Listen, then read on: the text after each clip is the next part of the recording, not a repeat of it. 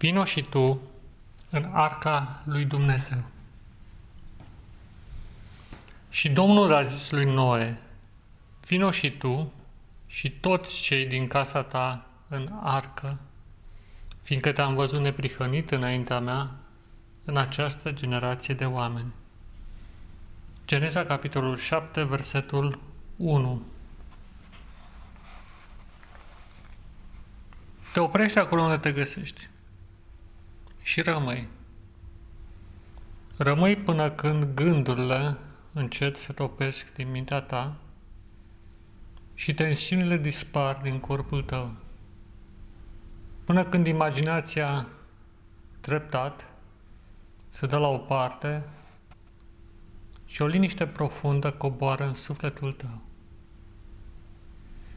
Aceasta e o pregătire necesară pentru orice exercițiu spiritual. Așadar rămâi, indiferent cât de mult sau cât de puțin, până când liniștea vine în sufletul tău. Liniștea primordială. Nu liniștea morții, ci liniștea lui Dumnezeu, armoniei desăvârșite. Până când gândurile tale nu mai creează reverberații perturbatoare.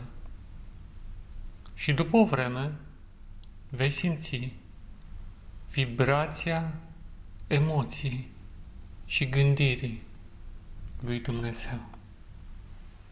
Adică pe măsură ce se va produce această golire de sine,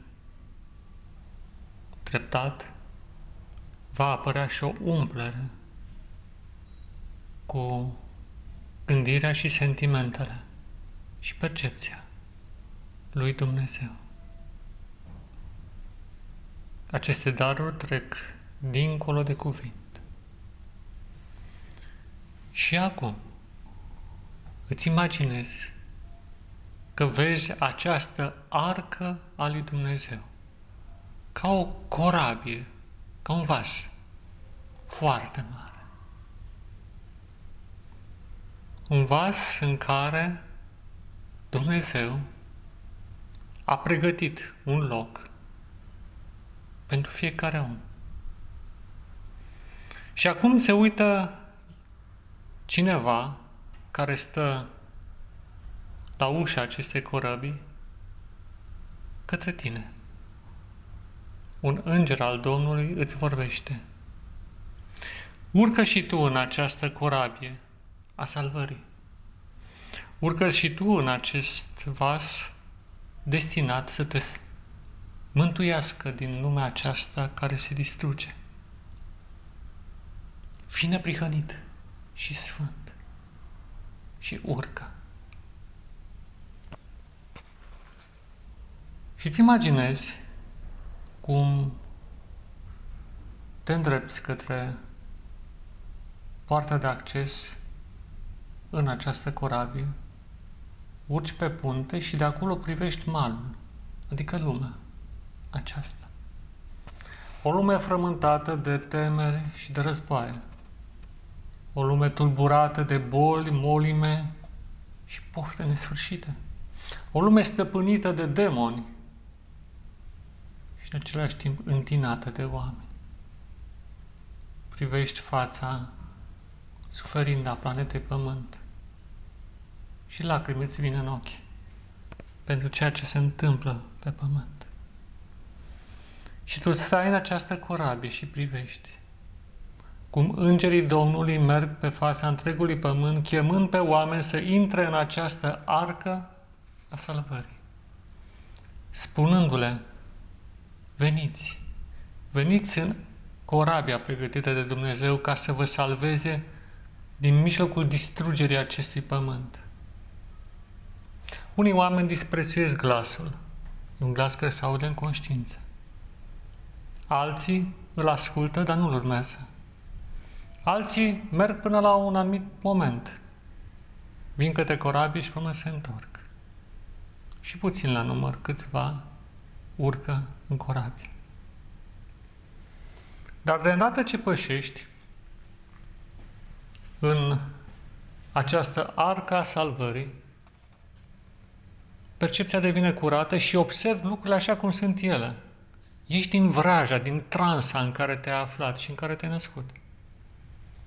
Și observi cât de mare este răul pe pământ și cât de nedrept este tot ce se întâmplă și că orice moarte este de fapt o ucidere și că bătrânețea este de fapt o boală. Că toată această degenerare nu reprezintă altceva decât efectul stăpânit de demonice și deopotriva al bolilor pe care ei le creează în om, corp, minte și suflet. Și rămâi în această corabie până când ușa se va închide și se va ridica ancora. După care va veni renașterea întregii lumi. Dar aceasta este o altă taină. Deocamdată, tu rămâi în această corabie. Ea este prezentă aici și acum.